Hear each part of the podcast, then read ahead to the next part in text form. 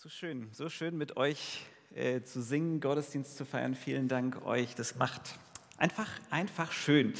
Heute ist Palmsonntag und ich habe gerade festgestellt, ich bin klamottentechnisch voll im Palmsonntagslook, habe ich gerade gemerkt. Das passt 1A.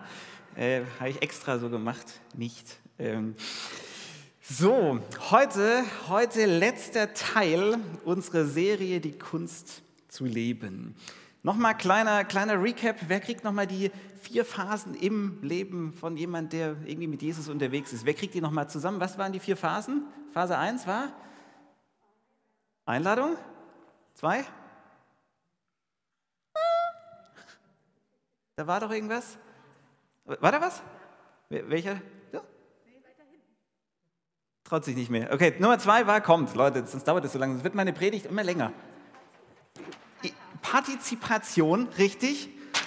Phase 3 war Mauer, gut, wo wir vor die Mauer laufen, ähm, wo es manchmal schwierig wird. Das ist Phase 3. Ähm, also wir haben gesehen, Jesus lädt uns ein, er lädt uns ein, mitzumachen, mit ihm zu handeln. Manchmal wird es schwierig, wir kommen vor eine Mauer, ähm, aber die Kunst zu leben ist oder besteht auch darin, hier nicht stehen zu bleiben, nicht aufzugehen, sondern zu merken, selbst in der Mauer, ihr wisst noch, diese Geschichte, wo Petrus am Feuer sitzt und Jesus verrät und dabei gucken die beiden sich aber an und merken, hey, Petrus merkt, er ist auch da nicht allein. Mauer, nicht stehen zu bleiben, weiterzumachen, das Erlebte zu integrieren und in eine neue Einladung hineinzukommen, zu merken, hey, Jesus lädt mich immer wieder tiefer ein. Komm, komm und folge mir nach.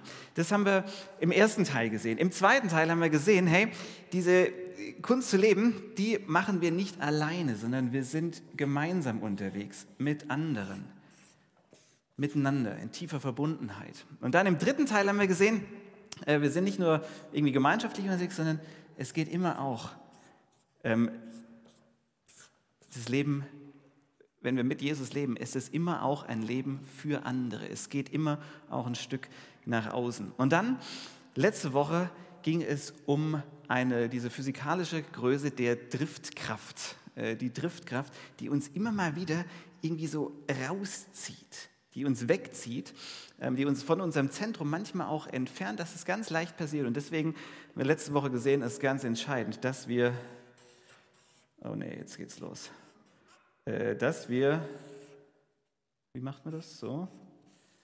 Ich habe mal so einen Malkurs gemacht, das war aber auch nicht so erfolgreich.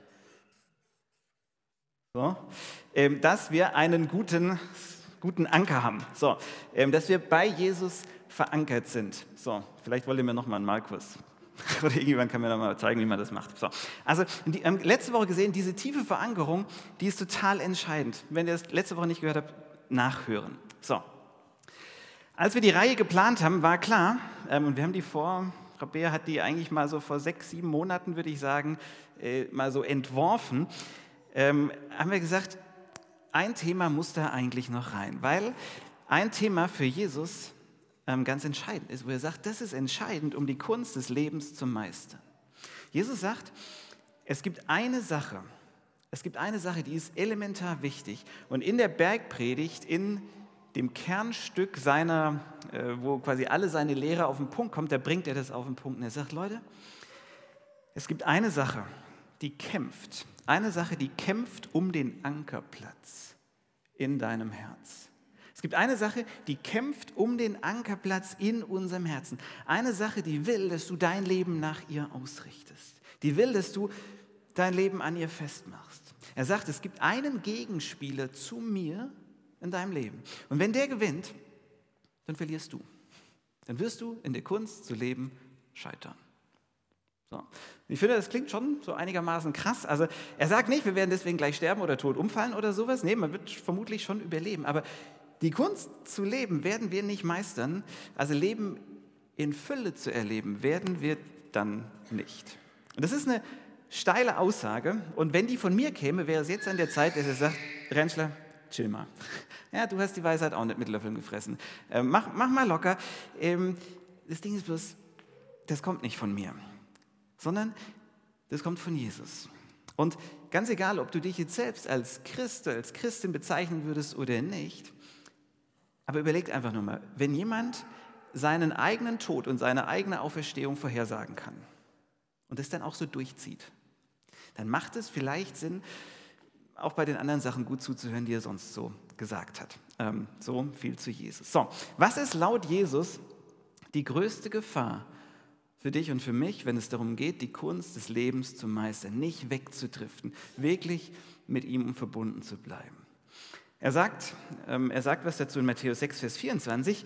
Ähm, da hat er seine Jünger um sich, ist mitten in der Bergpredigt, eine große Menge an Zuhörern, und er sagt ihnen, Leute, niemand, niemand kann zwei Herren dienen.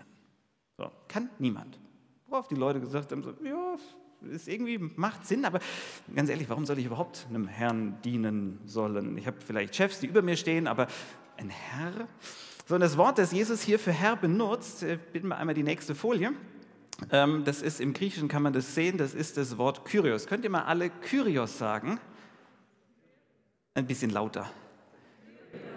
Hey, ihr, ihr macht noch mit, ihr, ihr, glaubt offensichtlich, dass das wieder stimmt. Vor ein paar Wochen habe ich euch so ein falsches Wort gesagt, und, ähm, aber das hier stimmt tatsächlich. Ja? Also Kyrios, Kyrios bedeutet Herr. Kyrios ist der Herr, ist der Besitzer. Also Jesus sagt, es kann niemand zwei Besitzer haben. Also es geht, du kannst bloß einen Besitzer haben. Nur einer kann dich besitzen, über dich bestimmen. Und er macht dann weiter und sagt, entweder, entweder er wird den einen hassen und den anderen lieben oder er wird an dem einen hängen und den anderen verachten.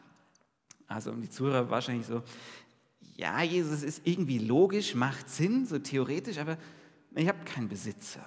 Wir haben hier vielleicht Besatzer in, ja, die Römer und so, aber Besitzer ich, ein Besitzer? Und dann macht Jesus weiter mit dem guten alten Bob Dylan-Song. Ich weiß nicht, ob ihr den kennt, dieser gute alte Bob Dylan-Song. Um, ähm, you gotta serve somebody. Und dann geht es weiter. It may be the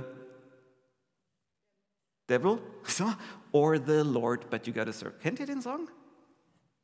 Nee, die, die schütteln alle den Kopf. Meine Fresse. Okay. Also, Okay, Hausaufgabe, Hausaufgabe googeln, Bob Dylan, you gotta serve somebody, okay? Das ist Hausaufgabe. So.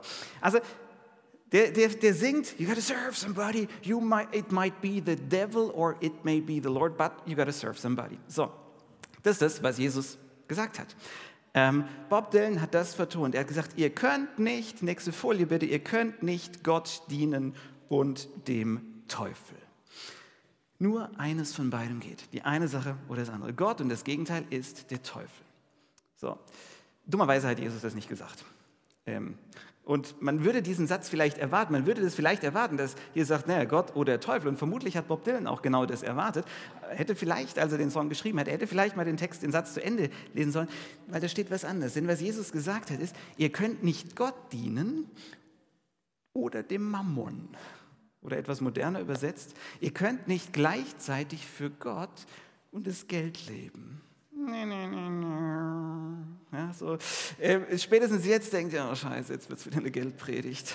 das ist so dieser Moment, jetzt, jetzt kommt eine Geldpredigt, jetzt wird es unangenehm. Das ist ungefähr so, ich weiß nicht, ob ihr euch erinnert, als eure Eltern mit euch über Sex das erste Mal gesprochen haben. Ist, äh, äh, wer erinnert sich daran, so dieser Aufklärungstalk? Niemand? Wurde mit euch nicht drüber gesprochen? Ihr wisst schon, wie das funktioniert. Ne?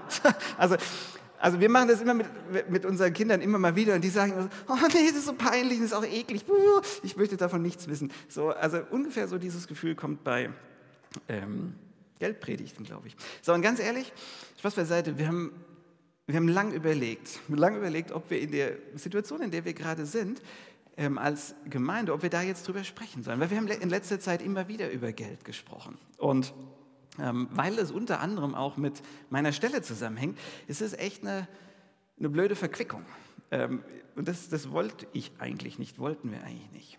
Und gleichzeitig haben wir gesagt, ey, wenn wir über die Kunst zu leben reden, sehen wir einfach, es gibt kein Thema, über das Jesus mehr spricht als über dieses Thema. Und es gehört bei der Kunst zu leben entscheidend dazu. In unserer Nachfolge Jesus nach gehört es dazu.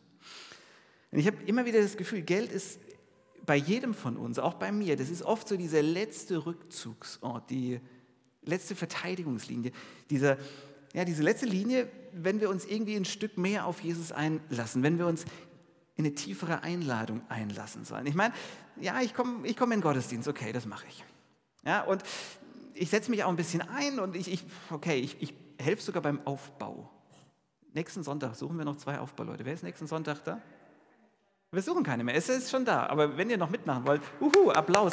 Ähm, aber ja, also gu guck mal, Selbstaufbau klappt. Also, puh, das ist schon echt weit gegangen. Und dann selbst im Gottesdienst mitsingen oder aufstehen. Hol, ach du Scheiße. Also ja, also, puh, das ist, also für uns, also für euch, ist manchmal, oder vielleicht mal so ein, so ein zartes Händchen, Him oder so, in Anbetung. Ja, also, ja, aber das ist auch noch okay. Aber, aber Geld, so, puh, Leute. Jesus sagt, das, was einem Leben mit Gott und für Gott am stärksten entgegen, am stärksten im Weg stehen kann, das ist Geld. Und er meint damit nicht Geld grundsätzlich, er meint nicht Finanzen grundsätzlich, sondern es geht um Geld als Kyrios. Es geht um Herrschaft. Es geht um die Frage, habe ich Geld oder hat Geld mich?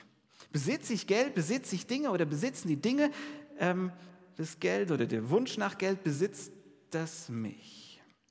Und Jesus sagt, Leute, Achtung, Geld ist der Hauptwettbewerber, der Hauptkonkurrent im Kampf um dein Herz.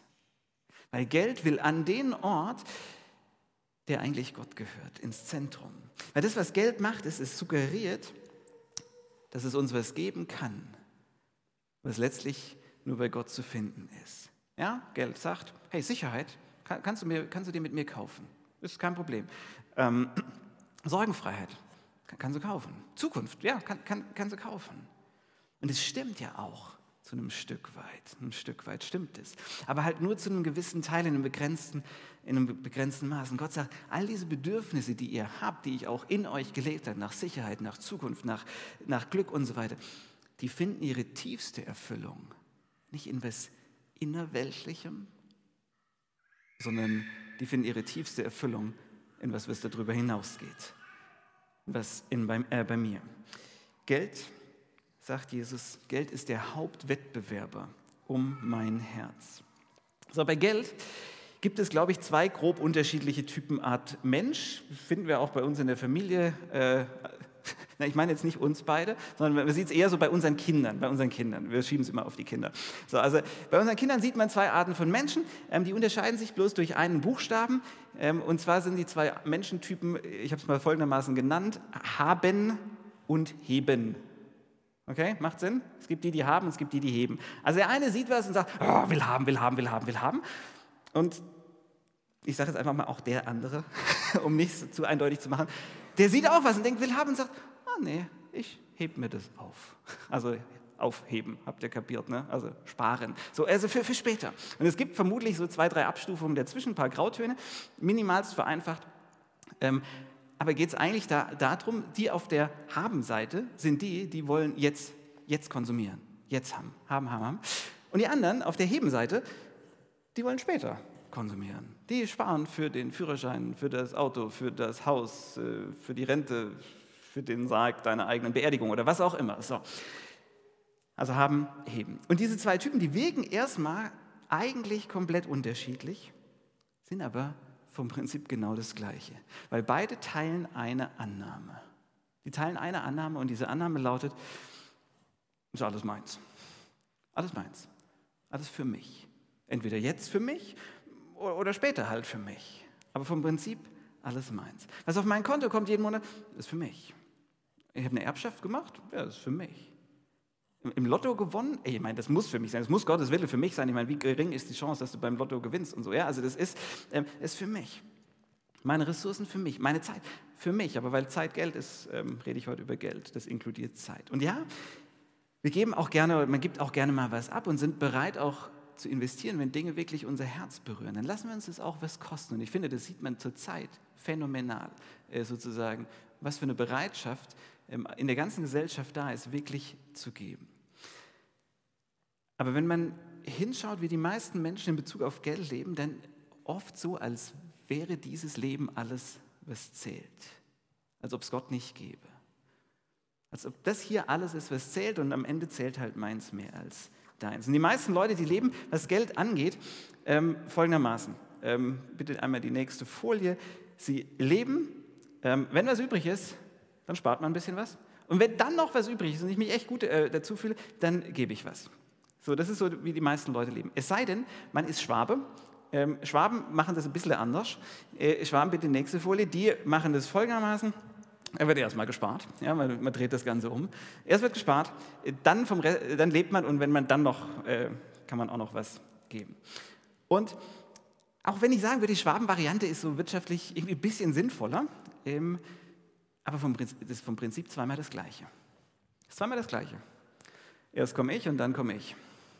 Oder später komme ich und dann komme ich jetzt. Also ich und ich, ich jetzt, ich später, ich später, ich jetzt. Und erst dann kommt der andere. Und dann kommt Gott. Und Jesus, als er über Geld gesprochen hat, hat er die Leute vor sich gesehen, hat gesagt, hat gesagt, Leute, so leben Menschen, die Gott nicht kennen. Ähm, so leben Menschen, die Gott nicht kennen. Und zwar, ähm, Moment, so leben Menschen, die Gott nicht kennen, die nicht glauben, dass es ihn gibt. Und er sagt aber, ich will euch zu einem anderen Leben einladen. So, ja, folgt mir nach. Ich möchte euch zu einem Leben der Nachfolge einladen. Und zwar gemeinsam mit anderen, für andere, mit mir als Zentrum. Und zu diesem Deal, zu diesem Deal der Nachfolge, da gehört es dazu, diese Reihenfolge umzudrehen. Und zwar, nächste Folie, und zwar als erstes zu geben und dann was zu sparen und dann vom Rest zu leben. Aber gib zuerst. So, und jetzt, warum zuerst geben? Weil die Kirche dein Geld braucht? Predige ich das, weil wir, weil wir noch Geld brauchen, weil unser Spendenprojekt noch nicht ganz irgendwie äh, voll ist? Nee, mache ich nicht. Ich habe lange, deswegen lange überlegt, ob ich es mache. Natürlich brauchen wir Geld. Aber darum geht es nicht. Und darum geht es Jesus nicht. Jesus hat nie um Geld gefragt. Jesus ging es nicht um das Geld sondern Jesus geht es, ging es und geht es um dich und um dein Herz. Und er kennt uns. Der kennt uns und er weiß, Geld wird immer um diesen Top-Platz in deinem Herz kämpfen. Und die Gefahr ist wirklich real, dass im Lauf deines Lebens Folgendes passiert, dass irgendwann Geld ein Stück wichtiger wird als deine Ehe. Dass Geld wichtiger wird als die Beziehung zu deinen Kids das Geld wichtiger wird als deine Gesundheit, das Geld wichtiger wird als Beziehung und Freundschaften, als Nächstenliebe, als Punkt, Punkt, Punkt. Und Gott will das nicht. Er will nicht, dass deine Ehe dem nächsten Karriereschritt oder der nächsten Gehaltserhöhung geopfert wird. Er will nicht, dass deine Kinder zwar alles von dir zu sehen äh, bekommen, außer deinem Gesicht. Er will nicht, dass du, weil du dich so kaputt gebuckelt hast, dir zwar die schicksten Krücken aus, mit Goldüberzug kaufen kannst, aber deine Seele nicht mehr mitkommt. Er will es nicht. Für dich nicht, für mich nicht. Er will, dass wir die Kunst zu leben meistens sagt, Leute, glaubt mir doch, ich kenne mich aus mit Menschen. Ich meine, ich habe die gemacht. Ja, ich bin Gott. Also ich, ich kenne mich ein bisschen aus. Ich weiß, Gefahr Nummer eins ist Geld. Das Geld an die Stelle rückt, an die ich gehöre. Ich glaube, wenn man, ich würde vermuten, dass sie mir zustimmen, sagt, also nee, ganz ehrlich, es will ja niemand, dass Geld wichtiger ist als Kinder und Ehe und Beziehung und so weiter und so fort, wäre ja auch ein bisschen erbärmlich, das zugeben zu müssen. Man sagt, na, finde ich schon eigentlich geiler Geld als meine Kinder oder so. Ähm, aber das nur nicht zu wollen, ähm, das bringt ja nichts. Das muss man, man muss was machen, weil dieser Sog davon weg, ähm, der, der ist enorm. So, was kann man tun? Wie kann man das machen? Das geht ganz einfach. Ich habe das hier schon mal gemacht vor paar, fünf Jahren, glaube ich. Und ich weiß nicht, ob sich noch irgendjemand dran hält, aber ich glaube, ich habe gehört, es wäre hilfreich gewesen. Von daher mache ich das nochmal. Und ähm, es geht eigentlich ganz einfach. Du nimm, guckst am Monatsanfang, was ist auf deinem Konto? So, dann hast du da 100 Euro und sagst, laut Jesus mache ich das ganz einfach. Die ersten 10 gebe ich, die zweiten 10 spare ich und vom Rest lebe ich. Okay? Ging jetzt vielleicht ein bisschen schnell, ich mache es nochmal. Ähm, falls ihr es nicht ganz kapiert habt, hast 100 Euro am Anfang, überlegst dir, was mache ich damit. Ganz am Anfang sagst du von den ersten 10, die gebe ich, zweiten 10 spare ich und vom Rest lebe ich. Okay? So, also eigentlich, eigentlich gar nicht so, so schwer. Und ich rede jetzt übrigens nicht von Euro, sondern von Prozenten. So, also nur, dass ihr irgendwie nicht denkt, es ist, okay, 10 Euro Tag, 10 Euro sparen, fertig, äh, Drops gelutscht. Nein, nein, nein, es geht um Prozente. So, ja, also nur, so. Und das Ding ist, ganz viele von euch, die machen das die machen das und erleben, das tut mir sogar gut. Das ist dieses Verrückte. Das tut mir gut. Bei so ein paar anderen von euch sehe ich so ein kleines, noch was anderes unter der Maske vorblitzen. So ein, dieses hebräische Wort, ihr kennt das mittlerweile, Jab-Er. Ne? Kennt ihr das hebräische Wort? Also dieses Ja, aber. Dieses, ja, aber wenn ich das mache, was, was machen wir denn dann? Wenn du jetzt hier nicht reinhörst, mal reinspürst und merkst, ja, ich habe auch so ein kleines Ja, aber, dann spürst du genau diese Spannung, die Jesus formuliert hat. Dass es diesen kleinen oder großen oder mittleren Konkurrenzkampf gibt um dein Herz. Laut Jesus ist das Gott oder Geld. Und ich kann ich kann diese Ja-Abers so gut nachvollziehen. Ich habe die immer wieder, jeden Monatsanfang, wenn ich sehe, dass der Dauerauftrag an die City Church geht, denke ich so, ja, ist schon gut, aber ähm, wenn, ich, wenn, wir den ein bisschen kürzen, dann wäre das doch äh, so. Und das Ding ist, diese Ja-Abers, die gab es auch bei Jesus. Das ist kein neues Ding, die gab es auch bei Jesus. Jesus sieht, als er das sagt, Leute, ihr könnt bloß dem einen oder dem anderen dienen, er sieht die Ja-Abers in den Gesichtern und er sagt dann, macht weiter und sagt, Leute, vertraut ihr Gott so wenig? Worauf die ehrliche Antwort ist, ja, eigentlich schon. Wobei, nee, eigentlich nicht, aber naja, ich weiß auch nicht so richtig. Und er macht weiter. Er sagt, vertraut ihr Gott so wenig? Leute, macht euch doch keine Sorgen und fragt nicht, werden wir genug zu essen haben und was werden wir trinken und was sollen wir anziehen. Er sagt, Leute, sorgt euch nicht. Mach dir doch keine Sorgen, dass du zu kurz kommst. Ja, aber Jesus, was, wenn doch? Man kann es doch nicht wissen, ob es klappt oder nicht. Und er sagt, sorgt euch nicht. Und jetzt wird es interessant, er sagt, nur Menschen, die Gott nicht kennen, nur Menschen, die Gott nicht kennen, lassen sich von solchen Dingen bestimmen. Im Wortsinn steht da, ähm, nur Heiden, Heiden lassen sich von solchen Dingen bestimmen. So richtig Sorgen machen sich da eigentlich bloß Heiden. Wer sind Heiden? Heiden sind Menschen, oder waren Menschen in der damaligen Zeit, die nicht an diesen einen persönlichen Gott geglaubt haben. Die haben nicht an diesen einen Gott geglaubt, sondern die haben an zig Götter geglaubt, viele Götter. Und diese ganzen Götter, an die man so geglaubt hat, die hatten halt ein Problem. Die waren alle nicht wirklich freundlich. Die waren nicht Menschen zugewandt. Die wollten den Menschen nicht als Gegenüber, sondern es waren kleine, cholerische, tyrannische Zornickel, die irgendwie willkürlich mal äh, Vernichtung geschickt haben oder was auch immer. Und die mussten man immer irgendwie besänftigen. Ja, vor diesen Göttern musste man Angst haben. Und Jesus sagt, hab keine Angst. Hab, hab bitte keine Angst, weil was passiert, wenn wir Angst haben? Wenn ich Angst habe, wenn ich mir Sorgen mache, dann merke ich das immer wieder bei mir. Wenn ich Angst und Sorgen habe, dann gehen meine Hände zu und dann geht mein Herz zu. Und dann kann ich nicht für andere leben, wirklich mit anderen leben, in Jesu Nachfolge. Dann wird dieser Kreis unrund. Und Jesus sagt, macht euch keine Sorgen, wie die, die komische Götter glauben. Denn wer, wer nochmal, an wen nochmal glaubt ihr? Bitte nächste Folie. An wen glaubt ihr? Euer was im Himmel? Euer Tyrann im Himmel? Euer Ausbeuter im Himmel?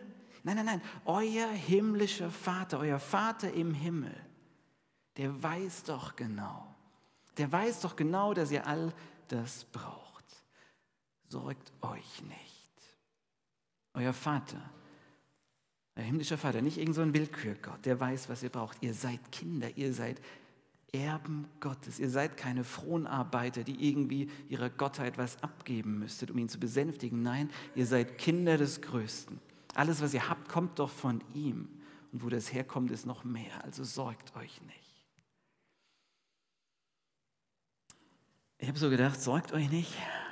Ausgerechnet jetzt in einer Zeit wie unserer, wo irgendwie Krieg so nicht so weit weg ist. In der Zeit, wo Preiserhöhungen durch die Decke gehen, wo Sonnenblumenöl knapp wird. Und ich weiß nicht, was in Frankreich gerade gehortet wird. Also hier wieder Sonnenblumenöl in Frankreich wurde ja die letzten Male wurden andere Dinge gehortet. Aber ich habe mich gefragt, in Zeiten wie diesen, sorgt euch nicht. Gilt es da auch? Ich glaube, es gilt da erst recht. Jesus sagt dir diese Dinge nicht für easy peasy Lockerzeiten, sondern er sagt, er weiß ja genau, dass diese Mauerzeiten kommen, persönlich, aber auch größer. Er weiß, dass diese Herausforderungen kommen und er sagt, Leute, sorgt euch nicht. Und dann sagt er, was dann? Wenn ich mir keine Sorgen machen soll, was dann? Und dann sagt er, trachtet zuerst nach dem Reich Gottes und nach seiner Gerechtigkeit und dann wird euch alles andere zufallen. Er sagt, Setzt euch zuerst fürs Reich Gottes ein und dafür, dass sein Wille geschieht. Und dann, er wird euch mit allem anderen versorgen. Gottes Reich zuerst. An die Stelle 1. Sein Reich und seine Gerechtigkeit. Und Gottes Reich ist ein Reich, in dem es immer heißt, der andere zuerst. Nicht ich jetzt und der andere später, sondern der andere erst und dann ich. Und immer wenn ich, wenn ich sowas höre oder selber sowas sage, auch in der Vorbereitung dachte ich, ja, ich, eigentlich wäre ich gern so, dass ich das wirklich so spüren würde, dass das bei mir so ist, dass ich wirklich sehe, hey, ich, ich gehe zunehmend in diesem Reich auf, wo der andere erst ist und ich erst später komme. Aber ich bin es oft nicht. Ich bin es oft nicht. Und das, diese, diese Problematik ist Jesus auch mal begegnet. Er hat gesagt, ey, das ist eigentlich ganz einfach. Weil dein Herz, du willst, dass dein Herz so ist, dein Herz wird immer deinem Schatz folgen. Du kannst dein Herz steuern und zwar mit deinem Geld. Wenn du dein Geld einsetzt, nicht als Herrscher, nicht als Besitzer, sondern als Werkzeug, nicht als Mittelpunkt, sondern als Mittel, um dein Herz zu lenken, zu leiten. Kurze Frage. Wer von euch hat Aktien? Okay, gibt ein paar. Ihr seid ehrlich, meine Güte. So, wer von euch hat, sehr gut, wer von euch hat in den letzten sechs Wochen öfter mal auf die Aktienentwicklung geguckt als, ich sage mal, die sechs Wochen davor? Niemand? Ein, zwei Ehrliche hier? Okay. Also es gibt ein paar, die, die wissen, wie das läuft, schön, langfristig. Ähm, und es wird schon alles irgendwie werden und wenn es nicht wird, dann wird es nicht oder so. Aber wenn man merkt, da wo, wo ich mich wirklich mit beschäftige, wo mein Schatz ist, da gucke ich auch ein bisschen öfter hin. Da hängt mein Herz dran. Da wo mein Schatz ist, ist mein Herz. Mein Schatz, wo der Schatz ist, geht das Herz automatisch hin. Wenn du willst, dass Gottes Reich dir wichtiger wird, pack da deinen Schatz hin. Heute, Christian hat es gesagt, heute ist Palmsonntag. Das war der Tag, als Jesus in Jerusalem eingezogen ist auf dem Esel. Die Leute waren begeistert und haben gejubelt, hier kommt der neue König. Und die Jünger, die haben ja insgeheim erwartet, wenn der jetzt in Jerusalem ist, dann reißt er sich seine Rabbi-Robe vom Leib und da taucht ein großes Superman-Zeichen auf. Ja, der große goldene Messias, also großes, Gold, nee, großes goldene M war was anderes. Das war nicht McDonalds, sondern also die große rote M oder so, egal. So, und da steht groß Messias auf der Brust. Ja, das war ihre Erwartung, das passiert. Und sie sagen dann zu ihm, zu Jesus, hey, wenn du jetzt der neue König wirst, ich meine, wäre doch auch so für uns ein guter Posten mit drin vielleicht. Und Jesus sagt, hey, ihr wollt euch ein gutes Leben aufbauen? Ihr wollt eure Zukunft absichern? Ihr wollt die Kunst zu leben meistern? Ja, natürlich wollen wir das, Jesus. Ich meine, wir wollen hoch hinaus, wir wollen an die Spitze. Worauf Jesus sagt, wer von euch der Erste sein will, der sei euer Diener. Wer die Kunst zu leben meistern will, der setze andere an die erste Stelle und sich selbst erst an die zweite. Und dann sagt er weiter, der Menschensohn, damit meint er sich selbst, denn auch der Menschensohn ist nicht gekommen. Also ich bin nicht gekommen. Er ist nicht gekommen, um sich dienen zu lassen. Er kam, um zu dienen und sein Leben als Lösegeld hinzugeben, damit viele Menschen aus der Gewalt des Bösen befreit werden. Was Jesus macht, ist, er sagt, ich, wir gehen jetzt nach Jerusalem und ich werde jetzt was für die ganze Welt tun. Ich werde jetzt was für die ganze Welt tun. Und dann werde ich werde alles geben für alle. Und dann werde ich alle bitten, etwas zu geben für mich, für andere. Ich werde jetzt was für die ganze Welt tun und dann werde ich die Welt bitten, was für die Welt zu tun. Und das hat er gemacht und das werden wir in den nächsten Tagen, in der nächsten Woche auch hier Karfreitag, Ostersonntag zusammen feiern, dass Jesus all in gegangen ist für uns und uns einlädt, unsere Prioritäten irgendwie zu sortieren. Kunst zu leben, die bedeutet aus so einer tiefen Verankerung heraus bei Jesus mit ganz viel Vertrauen in diesen himmlischen Vater auch für andere zu leben. Und das nicht nur dann, wenn uns irgendwie Not begegnet, wenn wir quasi drüber stolpern, so wie der Samariter über den Notleidenden, sondern zielgerichtet, gesteuert. Bei jeder Ernte, bei jedem Lohn. Das verändert unser Herz. Ich bin überzeugt, vielleicht spreche ich dann nur für mich, aber nichts lässt meinen Glauben mehr wachsen ähm, als das. Da wird nämlich Glaube auch ein Stück weit existenziell. Wisst ihr, ich habe in der Vorbereitung für heute habe ich zurückgeschaut auf die Zeit, die ich, die wir hier so in der City Church überblicken können. Und ich finde es so unglaublich stark, wie wir als Gemeinde hier unterwegs sind. Wir haben immer wieder haben wir über Geld und unser, unser Herz gesprochen. Und immer wieder habt ihr euch darauf eingelassen. Immer wieder habt ihr gesagt, hey, ich will ein Stück mehr Vertrauen. Ich will Vertrauen lernen. Ich will ein Stück mehr Vertrauen. Ich gebe fünf, ich gebe sieben, ich gebe zehn. Das ist großartig. Fragt mal in euren Mini-Churches rum.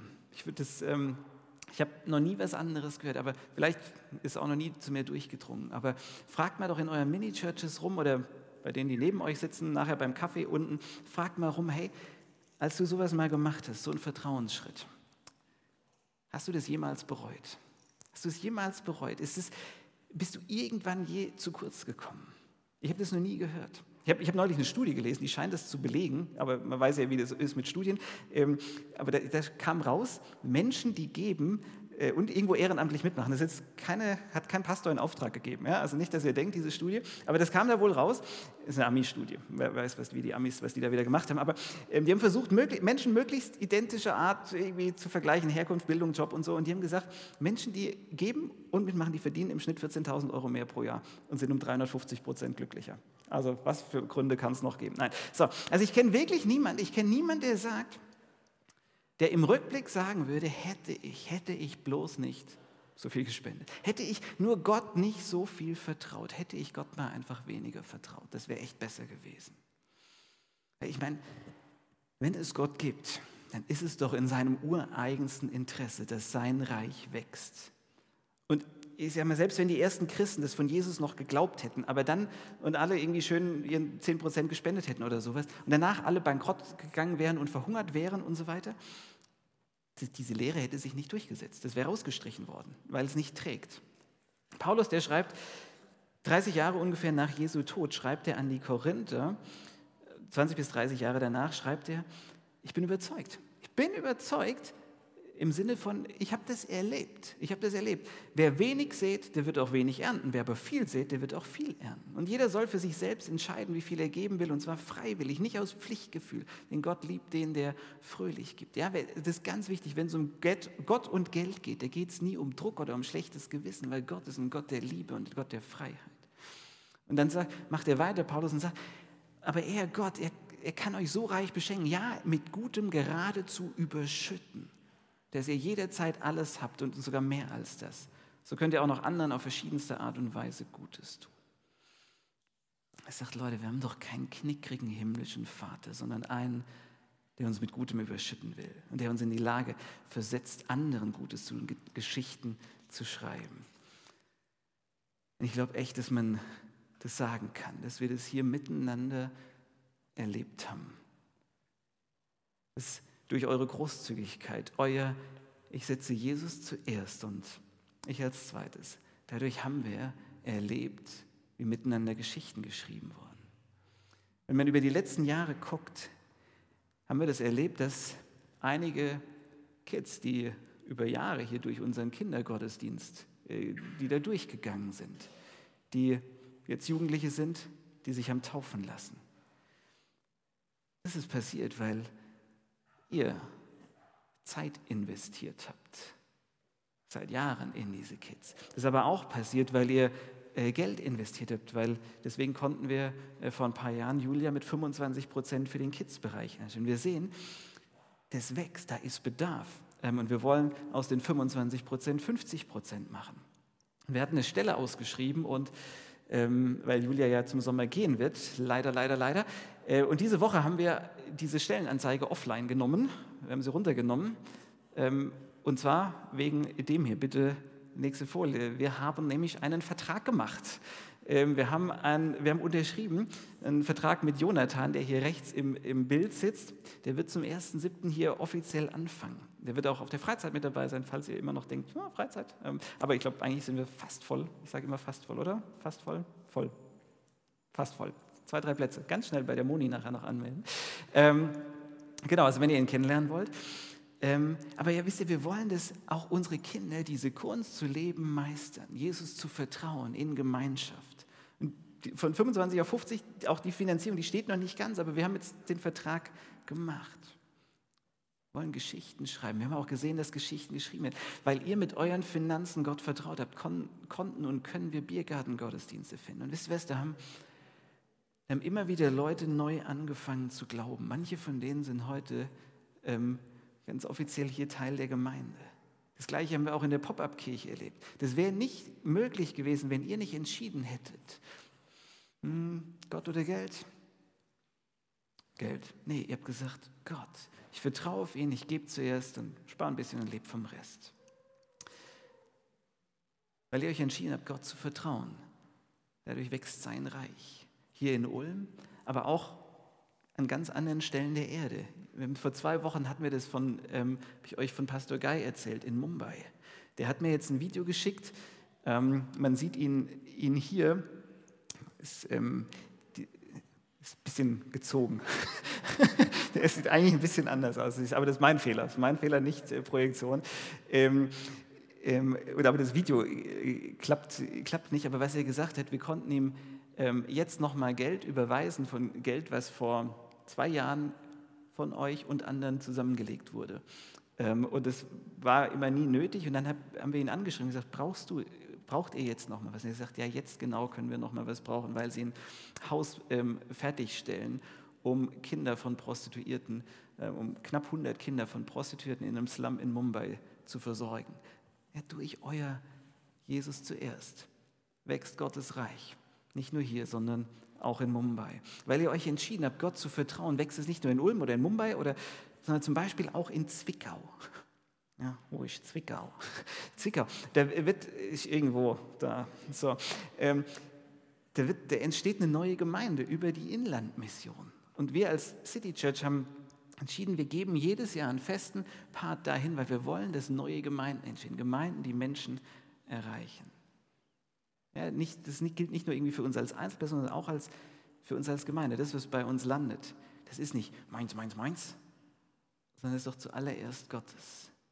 Er hat es uns anvertraut und wir dürfen es verwalten. Vor zwei Wochen haben wir hier Kollekte gesammelt für Menschen, die aus der Ukraine geflüchtet sind. Und mit dem, was wir noch an Charity-Geldern hatten, konnten wir fast 2000 Euro ähm, dahin überweisen.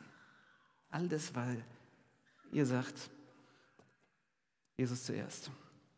Wir sagen das, das Ding als City Church, unser Motto, im Zentrum steht Jesus. Bei ihm, bei Jesus wollen wir verankert sein.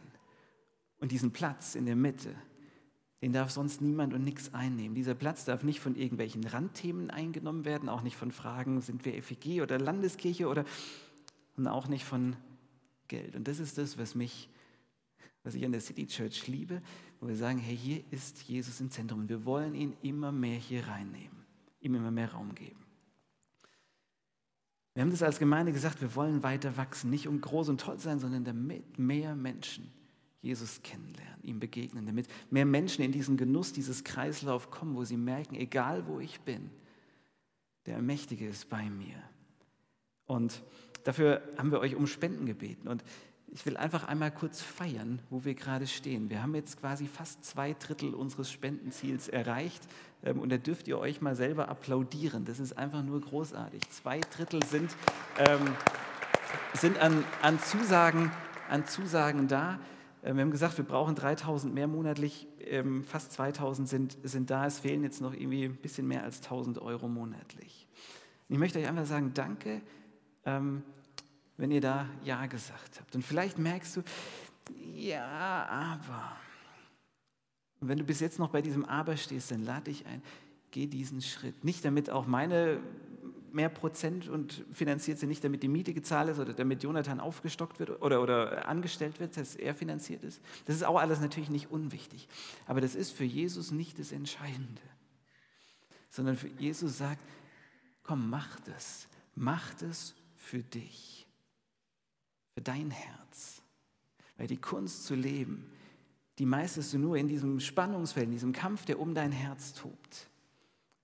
Die meisterst du nur dann, wenn du dich immer wieder für mich entscheidest und sagst, Geld oder Gott? Okay, Gott zuerst, mich als zweites. Und dann erlebst, hey, das, was ich suche, mehr Freiheit, mehr Sicherheit, mehr Sorgenfreiheit, mehr Angstfreiheit, mehr Glück, das finde ich genau im Loslassen, mit offenen Händen bei ihm. Gott segne euch. Amen.